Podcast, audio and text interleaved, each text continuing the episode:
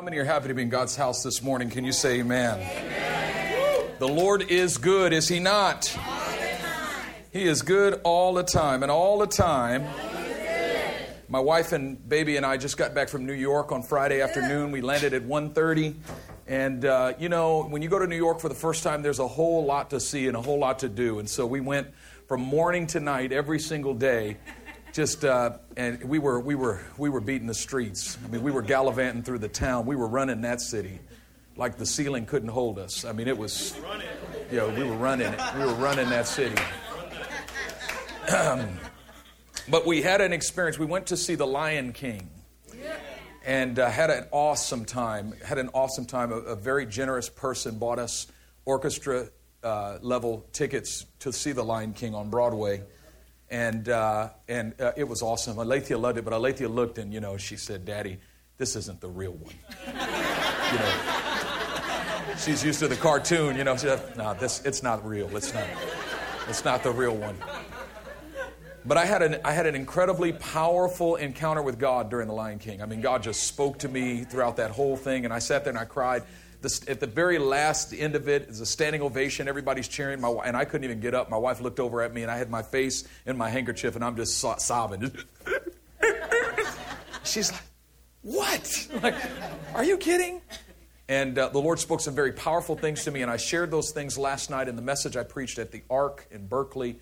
The message is entitled From Problems to Promise and I'm going to put a link to it on the Living Hope Christian Center Facebook wall. And so I encourage all of you go, to go to the Living Hope Christian Center Facebook wall this afternoon and download that message and listen to it. I'm not going to preach it today because we're in a series, but I want you all to hear it because God spoke some very, very powerful things to me, and I want to share them with you. I believe they'll encourage and strengthen you.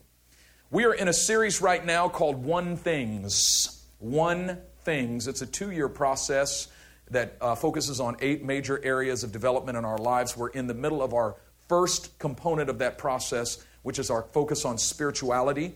In the month of June, we focused on individual spirituality, and now in the month of July, we're focusing on corporate spirituality. And we're asking the question what does it mean to be the church of Jesus Christ? Yeah. Why is the church important? If, if individual spirituality is so important, why can't we just go pray in our prayer closets every Sunday morning instead of having to come to the house of God and, yeah. you know, put on makeup and clothes and, you know, come in here and fight the traffic to, you know, and get a seat, you know, in this little tiny place. What, couldn't I just turn on the live stream and can't I just download the podcast and listen to the message? Why do we need the church, the house of God? And this is what this month is all about. Yeah. Last Sunday, I preached a message via video because I was in New York at the time, and I preached a message on the church as assembly the church as assembly. And, and what we learned last Sunday is that when Jesus said, Upon this rock I will build my church, the Greek term that's used by the New Testament writers is ecclesia.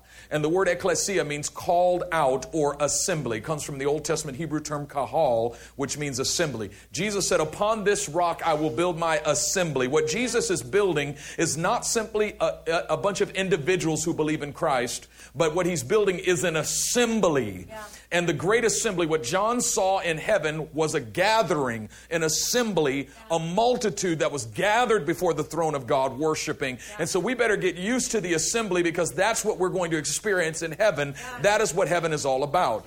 And so when Jesus taught us to pray, Your will be done, your kingdom come on earth as it is in heaven, if we want the church on earth to look like the church in heaven, then we have to devote ourselves to the assembly. And so last Sunday we focused on the church as a assembly. Today I want to talk about the church as community. Yeah. Last Sunday, the church as assembly, and today, the church as community. And these two ideas are intimately and intricately connected the church as assembly and the church as community. But what we're finding in contemporary Christianity is that most believers want either or instead of both and. Yeah. I'm interested in the community, but not the assembly. Or I'm interested in the assembly, but not the community. Yeah. And the Bible is, is about the church as both and, not either or. Yeah. And so, what you're going to find throughout this message, I believe, is that you are either more inclined towards the church as community or more inclined towards the church as assembly. And what we want is wherever the area of deficiency is in my heart and mind, I want to be built up in that place so that I can experience the church in the fullness of what it was and what Jesus envisioned it to be. I'm looking at Acts chapter 2, verse 42, and I'm just going to look at a piece of it right now, just, just the first couple of phrases of it right now. And the scripture says, speaking of the early church, they devoted themselves. Say, they devoted themselves. They devoted themselves, they devoted themselves to the apostles' teaching and to the fellowship. They devoted themselves to the apostles' teaching and to the fellowship. The apostles' teaching happened in the assembly. Now, there's two realities that are spoken of here, and we see them come into play in verse 46. Down in verse 46, the scripture says, Every day they continued to meet together in the temple courts. That is, there was this large group assembly that happened every morning, every single morning at 9 a.m. The early church met in the temple courts for what was called the hour of power. Now, in Judaism, they, they offered the morning and evening sacrifice. And the morning sacrifice was offered at 9 a.m., and the evening sacrifice was offered at 3 p.m. And all of Israel would gather together at the temple at 9 a.m., and they would pray while the priests would lay the sacrifice on the altar. And then after that hour in which the sacrifice had been offered to God, then they would break up and gather into their groups the, the Pharisees over here, the Sadducees over here, and now that the early church was born, the Christians over here. The difference was that the Jews who did not believe in Jesus, when they saw the sacrifice being laid on the altar, they looked forward to the coming of the Messiah. But the believers in Jesus Christ, when they saw the sacrifice being laid on the altar, they looked back at the sacrifice of Jesus Christ, and it was a sign of their faith in the fact that Jesus Christ had actually eradicated the sacrificial system and become the supreme sacrifice for the sins of the world. And so the believers would break up into their little group over here, what wasn't such a little group. By the time we get to Acts, Acts 2 here, it's about 3,000. Well, in Acts 3, it's going to become 3,000 people pretty soon. And in Acts, by Acts 5, it grows to 5,000 and then 8,000. And pretty soon it's, it's, a, it's this huge throng of individuals who have come to faith in Jesus Christ. So they would gather together in the temple courts every morning. And what would happen? Was an hour of worship. That is, the offering is laid on the altar and everybody would pray and seek the face of God. And then the teaching. And the teaching would come from the apostles. One of the apostles would stand and provide the teaching for the day. And the scripture says that they devoted themselves to the teaching of the apostles. And then, after that large group meeting was over and they were all dismissed, something spontaneous would happen. It says, they broke bread and ate together in their homes. So first it says in Acts 2:46, they continued to meet together daily in the temple courts. And then it says, and from house to house. That is, they would go to the large group meeting and hear the teaching of the apostles, and then they would go to the small group meeting. And the small group meeting was where they took the teaching of the apostles and broke it down in a way so that it was easily understandable by every member of the early church. Yeah. This way, the apostles could teach at a high level without having to dumb everything down because they would go to the small group meetings and there would be somebody there to break it down for you. Now, the thing about the small group meetings in the early church was that they were not planned, they were not systemic. It was not, it was not a ministry that the apostles got together and said, okay, how, how many people we got in the church? 8,000, okay? So we need small groups. How many small groups do we need? Well, how big do we want the small groups? Let's have small groups of five. So what's 8,000 divided by 5? Okay, we need 1,600 small group leaders. And so let's get 1,600 small groups of five. So how are we going to get six? How are we going to train 1,600 small group leaders? And let's determine what days they're going to meet. And then let's put up a sign-up sheet. No, there was nothing like that in the early church. It was spontaneous. Meaning, after the large group was over, there were a bunch of people that said, I couldn't understand a word he was talking about. But I'm devoted to this teaching, so I better figure out what he was talking about. Yeah. So I need to go to somebody's house who can tell me what he was talking about. So after it's over, I'm looking around and I see Pastor Darrell and Chinwe, and I go, There's Priscilla and Aquila. I know they understand. they understand the teaching of the apostles. So, can I come to your house for lunch today? And they'd be like, Sure, come on over. And I would go over to, to Pastor Chinwe and Pastor Darrell's, Darrell's house for lunch. And when I get there, there'd be 15 other people there. Like, what are they doing here? And all of them would be like, we came to ask them what the man was talking about this morning. And, and Pastors Darrell and Chinwe would sit there and explain to everybody in the small group meeting what the apostles' teaching was all about. So there was this natural flow between the large group setting and the small group setting. The large group setting was what they called the apostles' teaching, the small group setting was what they called the fellowship. The large group setting happened in the assembly. That's where they assembled together before the Lord. The small group setting was where they experienced community. And they devoted themselves both to the apostles' teaching, which is the large group setting, which is the assembly, and the fellowship. They were just as devoted to the fellowship as they were to the apostles' teaching, meaning they did not skip one in order to attend the other. They did not say, I'm not going to church this morning. There's a barbecue this afternoon. I'm just going to the barbecue.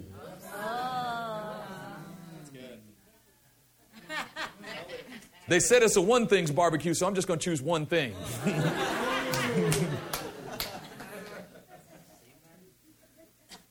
so, this twofold emphasis is the core of the life of the church. Twofold emphasis. Emphasis upon the assembly, upon the gathering. The, the, author of Hebrews says, Do not forsake the gathering. Don't forsake it. And also an emphasis upon the community, emphasis upon the assembly and upon the community. We must be just as devoted to the community as we are to the assembly, and just as devoted to the assembly as we are to the community. But there's some folks who say, I don't need the community. I just want to go to church and get me some word and lift my hands and sing some worship and go home. I ain't got time to go to nobody's house. I ain't got time to talk to nobody at the church. I don't even like those people. See, they're not at my level. I can't learn anything from them. I don't need no small groups. I, I got enough trouble with my family members. I don't need more people in my life that I can't get along with. I don't need one more thing. I don't need no one things process. I already got too many things in my life. Ain't nobody got time for that. So I just want the assembly. I don't want the community. Yeah. And other people say, I just want the community. See, small groups are more effective than the large group anyway. Because in the small group, everybody gets to share. In the large group, we just listen to one person and he gets on my nerves anyway. talking all loud and stuff, using big words that can't nobody understand, and then talking ghetto the next minute. Are you educated or ignorant? I can't figure it out. the man doesn't know what he wants to be.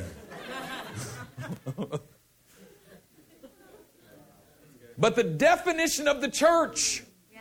is this twofold emphasis. Yeah.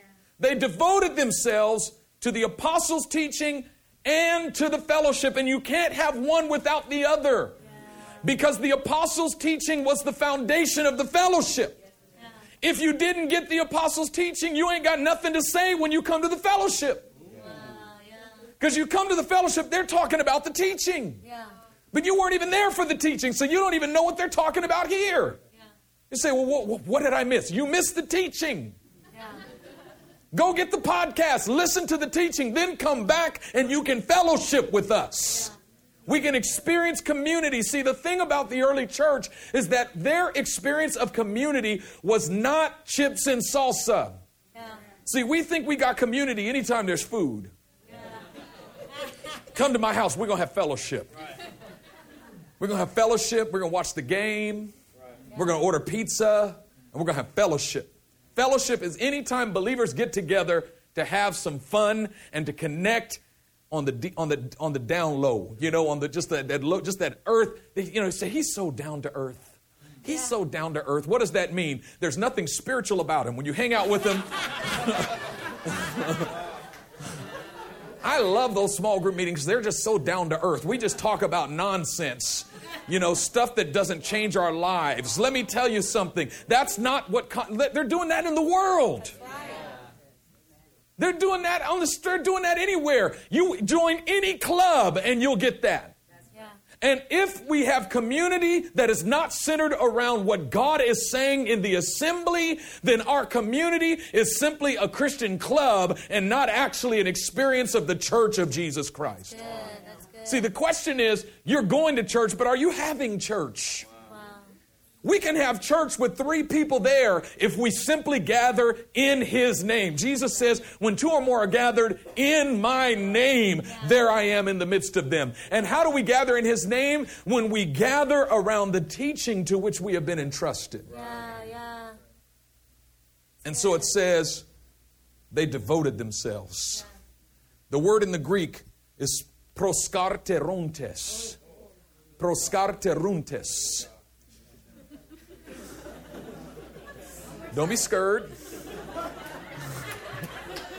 Don't be scared. Proskarteruntes.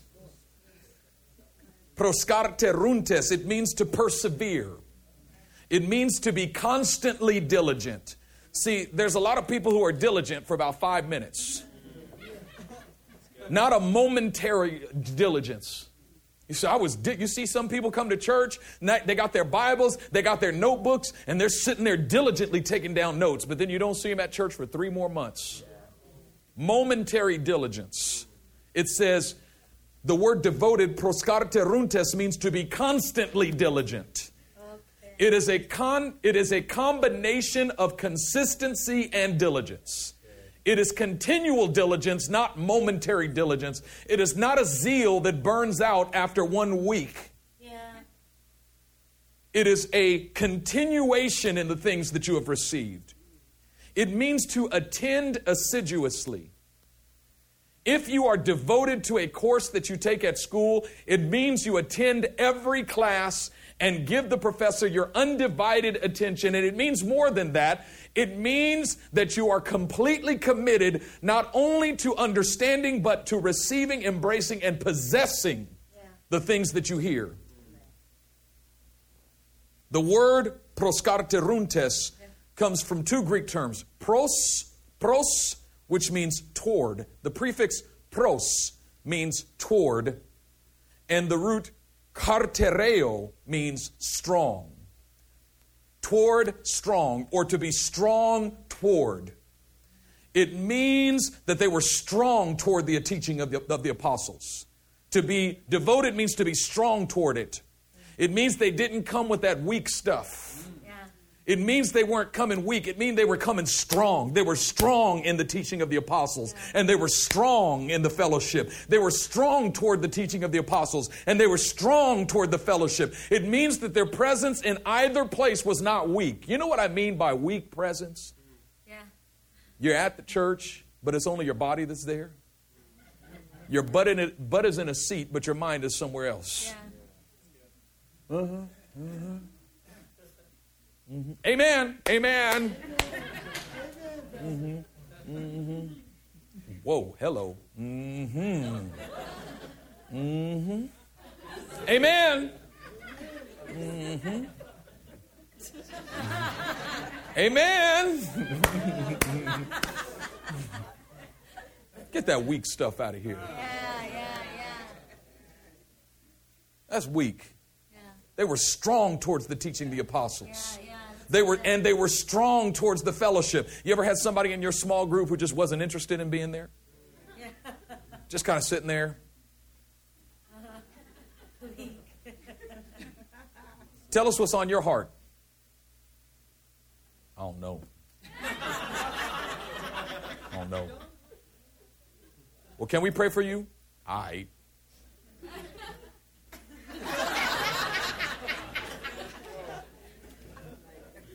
Get that weak stuff out of here. You don't come weak with it. You got to come strong with it. To be devoted means to be strong towards the teaching of the apostles and strong towards the fellowship of the beloved. Now, when we're talking about devotion, a lot of people mistake devotion for delight. There's a, dis- there's a distinction between devotion and delight. See, delight is simple enjoyment. And a lot of people think they're devoted to the teaching because they enjoyed the teaching. What'd you get out of the sermon today? Oh, it was awesome. Did you? Oh, the oh, it was great. Oh man, that teaching was awesome. It was great. It was great. Oh, that was awesome. It was great. Great. What, what, what was it about? Well, he was talking about the church. Yeah, but what about the church? It was it was great. It was good. You got to get the tape, man. You got to listen. You got to get the podcast. It was. I can't do justice to it. You need to get the podcast. I don't want to mess it up. It was great. Just because you enjoyed it doesn't mean you got it. Yeah, yeah. Devotion is a higher level than delight. Devotion is delight plus understanding. It's like you go to a restaurant and you you sit. I, I, I was watching this documentary recently. It's called Jiro Dreams of Sushi, and it's about the most popular, not the most popular, but the most exquisite sushi restaurant in Japan, and it's owned by this guy named Jiro, and he's been making sushi for like sixty years. And his sushi is like at another level. It is like cosmic sushi. It's like, and it costs like $500 or $600 to eat one meal there per person.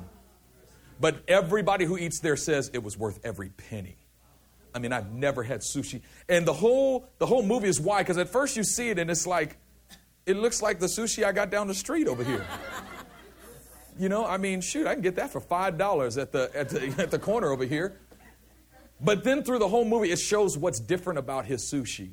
I mean, from the fish that he chooses, from the way he prepares it, to the rice that he chooses, and the way they prepare it, and the and the, how they. I mean, every every every detail. It's like, dang.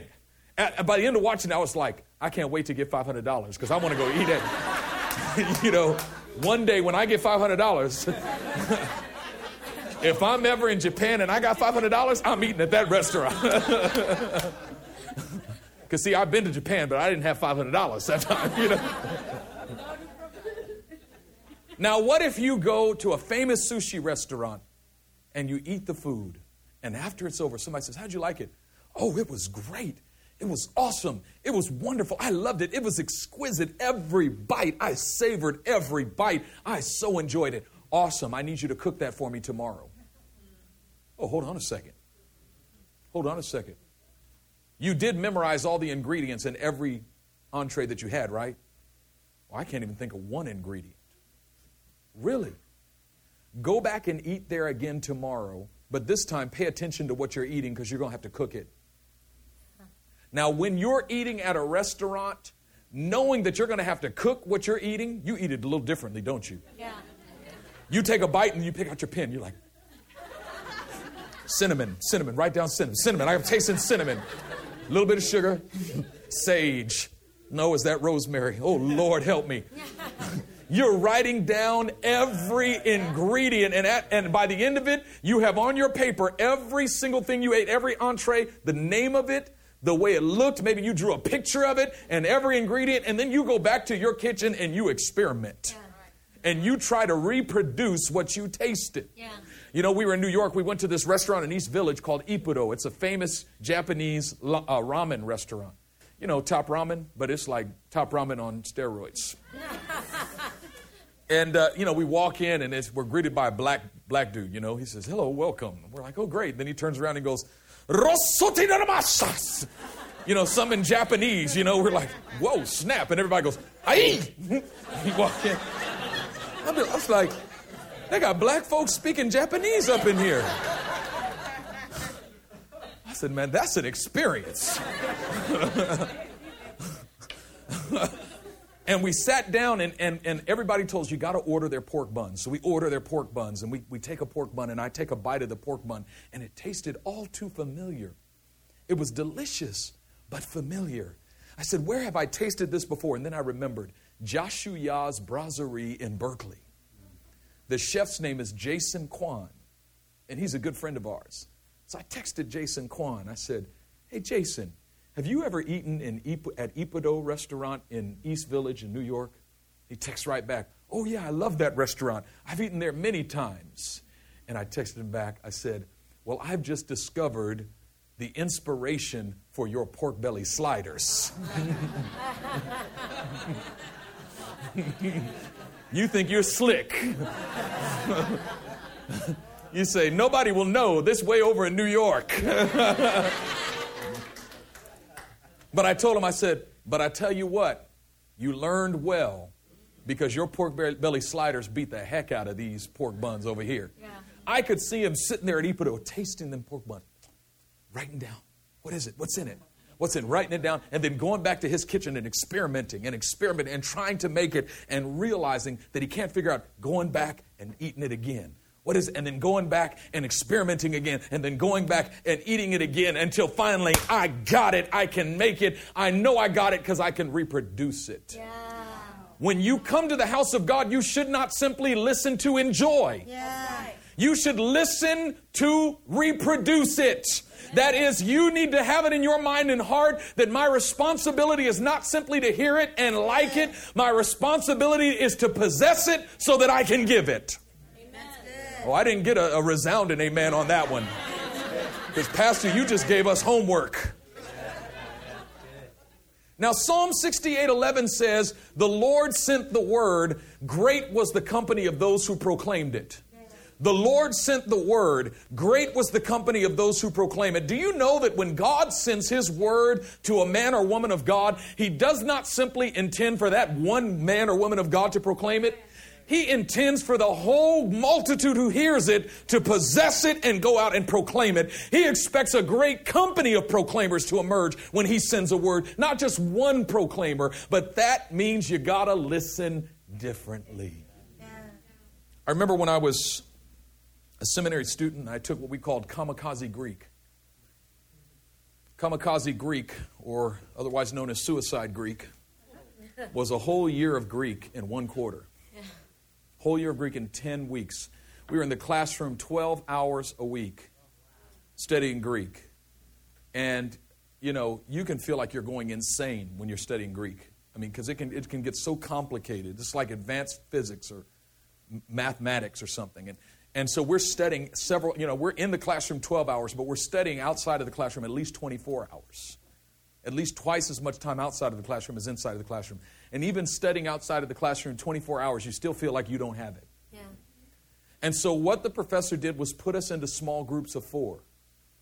And our responsibility in those small groups of four was to see to it not just that we had it, but to see to it that every member of the small group had it. Yeah. Your job is not to know it, your job is to make sure everybody in your group knows it. Yeah.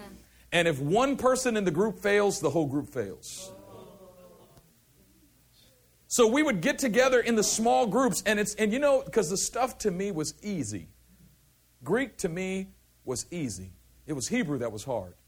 Hebrew was just like Greek to me. and so I would come out of the classroom, I'd be like, I got this.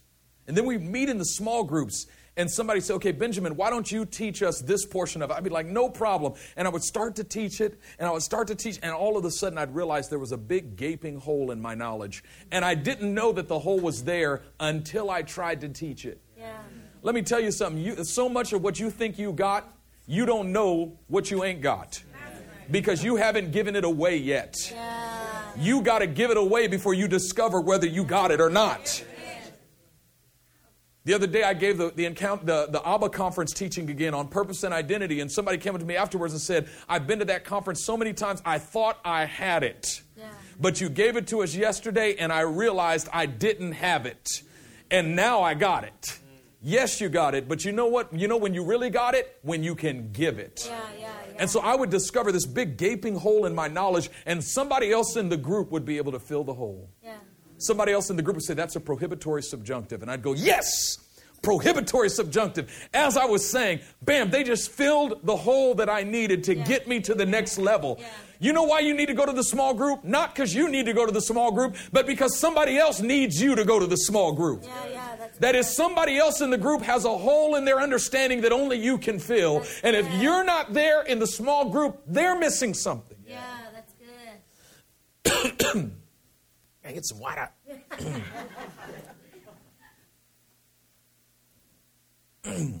so the scripture says they devoted themselves. Thank you. Sorry.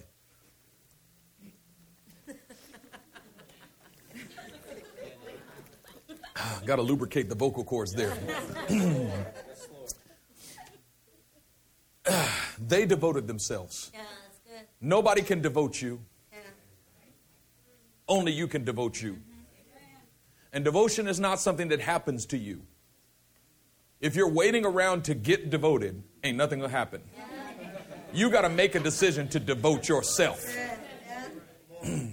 Well, I just don't feel compelled to go. Well, compel yourself to go. I woke up Sunday morning, I didn't feel like going to church. You only go when you feel like it? Well, how about waking up on Monday morning and not feeling like going to work? You know what you tell your body? I'm a body, you get yourself up. You take, you take authority over yourself. Why? Because if you just tell your boss, you know, I just didn't feel like going today. he says, well, then you don't feel like getting paid either. and I don't feel like continuing your employment here.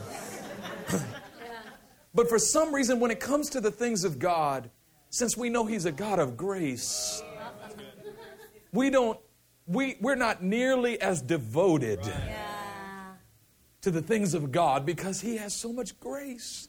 And it's not about the law, it's about grace. We're not under the law. I'm not going to operate out of fear. I'm in the dispensation of grace. And all you're saying is because I'm a New Testament believer, there's no need for me to be devoted to anything. But it says they devoted themselves. And when it says they devoted themselves, it means that they attended diligently and assiduously. It means that they did not miss. Yeah. Ever. Yeah. They didn't miss. Yeah. They didn't miss because they didn't feel like it. And they went to church every day at 9 a.m. Every single day. And we want to call ourselves disciples of Jesus Christ, but we go to church once a week. And typically we miss at least two to three of them a month. And that's discipleship. Go to church about 15 to 20 times a year, and I'm a devoted disciple of Jesus Christ. They did that in a month, twice. Yeah.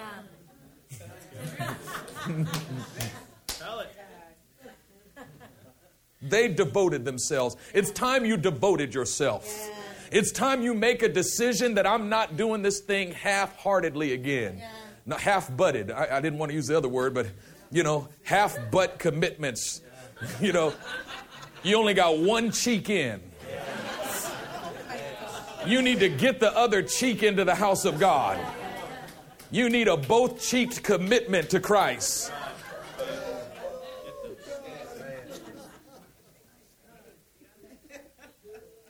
They devoted themselves to the fellowship, koinonia. Yeah. They devoted themselves to the koinonia. There's something we need to understand about koinonia. Koinonia, fellowship, is a spiritual term, not a natural term. Yeah. It's not just about sharing, it's about sharing the things of God. Now, in 1 John chapter 1, the Apostle John starts out with this fabulously powerful statement. He said, That which was from the beginning, which we have seen, which our ears have heard, which our hands have handled. He said, That life manifested, which was from the beginning with God, and we have seen and heard. And he says, And the things which we have seen and heard, we declare unto you. He says, I'm not telling you what I heard somebody else say. I'm telling you what I heard Jesus say. Yeah. I'm not telling you what I saw in a movie. I'm telling you what I saw with my eyes. We saw Jesus. We heard Jesus. We handled Jesus. We touched Jesus. And I'm telling you what I know because I saw it, heard it, and my hands handled it. Peter says the same thing. He says, For he received honor from the majestic glory when the voice came to him from heaven saying, This is my beloved Son, in whom we are well pleased. Ah, ah. A little emphysema demon jumped on me for a second. Loose here. Loose your hold. I don't even smoke.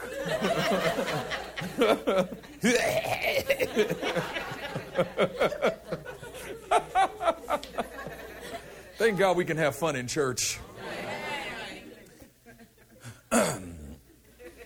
Peter said he received honor from the from the majestic glory when the voice came to him from heaven saying, This is my beloved Son in whom we, I am well pleased. And Peter said, And we were with him there on the holy mountain. What is Peter talking about? He's talking about the mountain of transfiguration where Jesus was transfigured by the glory of the Father and his clothing began to shine. And Peter was up there on the mountain with James and John and they saw Jesus transfigured by the glory of the Father. And then Moses and Elijah appeared and they and Jesus began to talk to Moses and Elijah. What a pow- that's a powerful me. I mean to see Jesus talking to Moses and Elijah, that just blows my mind. Yeah.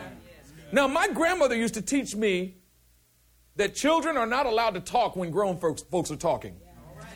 Somebody should have went and told Peter, Peter, I know there's something in you that wants to say something, but grown folks are talking right now. My grandmother would be standing at the door talking to one of her friends. Her friend was going, Sister Means, what you do today? Child, I went down to the stove and I got me some greens and some chitlins and some taters. And I said, and mama, we also got some and some black eyed peas.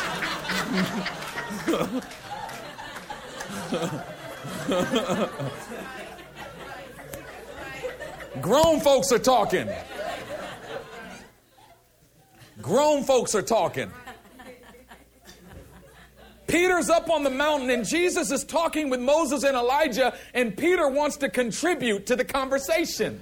He jumps up, Jesus, Jesus, Jesus, I got something. I got something. I got a great idea. You're going to love this. We should build three tabernacles right now one for you, one for Moses, and one for Elijah. And I could just see Jesus going, just rolling his eyes, oh, Lord. And all of a sudden, the Father comes in a cloud. And the cloud covers the mountain, and the voice of the Father comes out of the cloud Peter, shut up. this is my beloved Son. Hear him. Peter had to say something. Why? Because he saw this fellowship happening between Jesus, Moses, and Elijah. And Peter wanted to join it, but Peter was not able to join it yet because he didn't have the knowledge and he didn't have the understanding. And so all he could do was add something ignorant.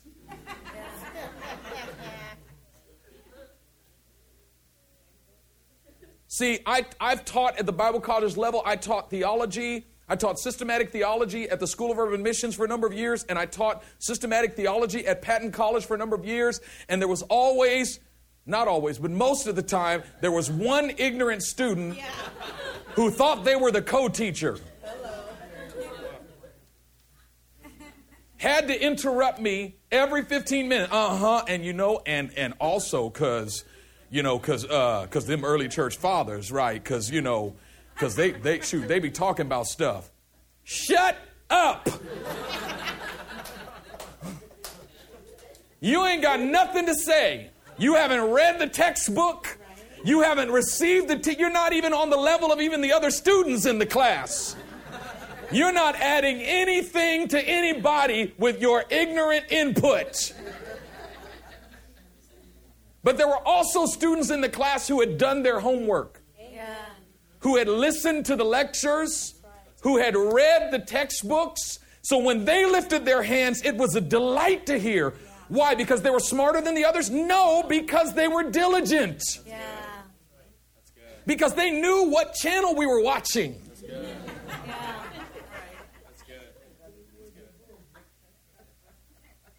Peter, you don't even know what channel that Jesus, Moses, and Elijah are on.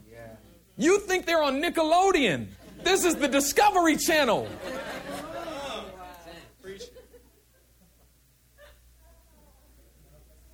And so John says, That which we have seen and heard, we declare unto you, so that you might have fellowship with us. Yeah.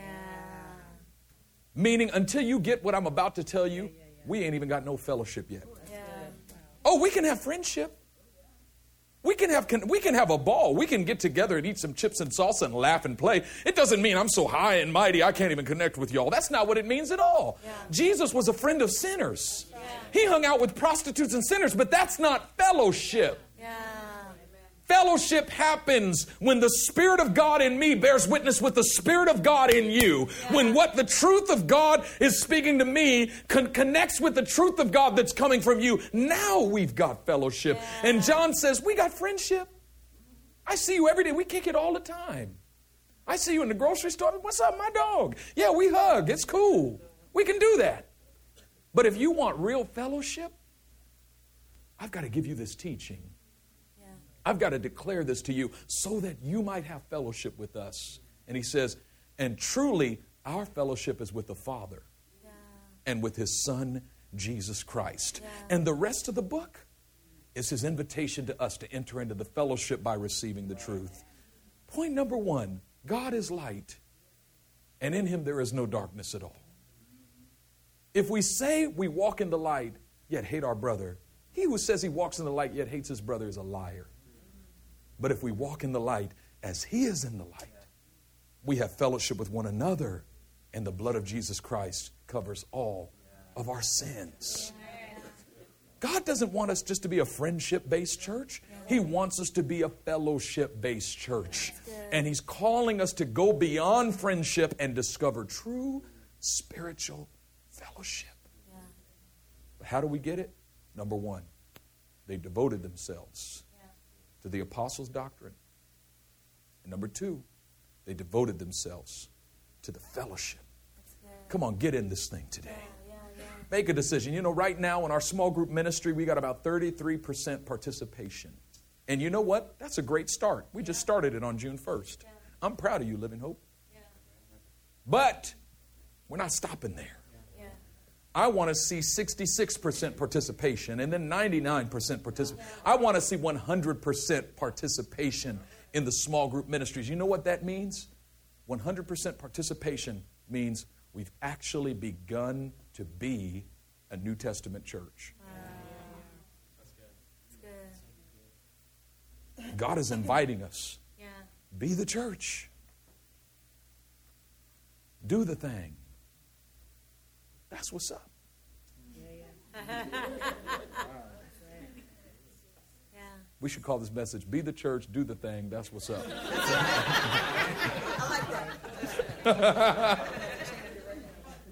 Let's pray.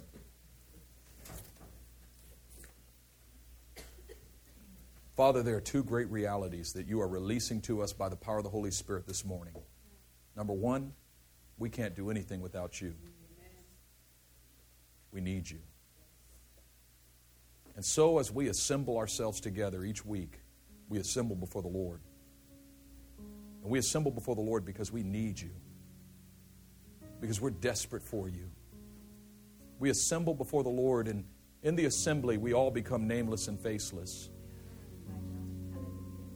In the assembly, we relinquish any sense of personal identity. Some will say, I don't like the large group gathering because we all become nobodies in it. You know what? Maybe it's not a bad thing to become a nobody.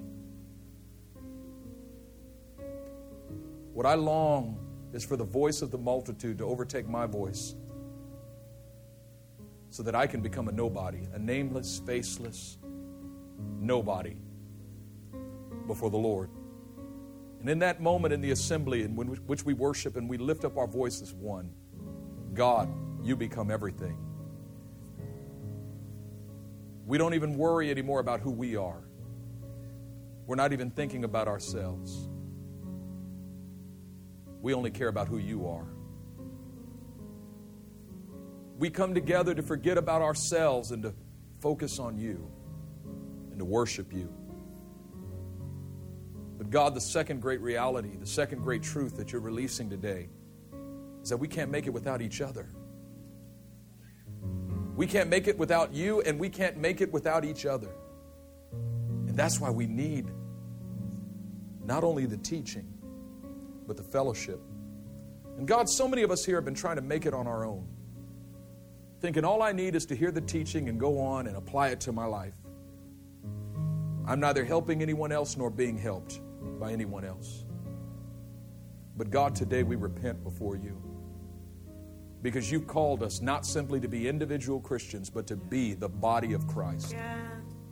And we have been baptized by one Spirit into one body. And God, I pray that just as there is one body, one church, one baptism, one Spirit, one Lord, one God and Father of all, who is in all through all, I pray that we would experience that unity that unity of the Spirit and the bond of peace that comes when we devote ourselves. And Father, I pray for a spirit of devotion, that this church would be characterized by devotion, Yeah, yeah. that this would be a house where it is known that we devote ourselves to the assembly and we devote ourselves to the fellowship. This isn't about self help. This is about God help. And it's about body help. We gather here because we need you, Lord, and because we need one another. And God, I pray that you would release both of those truths as revelations, and that you would put it in our hearts to act upon it. It's time to get on board, and it's time for us to get moving. Father, move us on. Move us on with great power, move us on with great authority, and with great grace. And we give you all the glory for it. In Jesus' mighty name. Amen. Amen. God bless you. We're dismissed.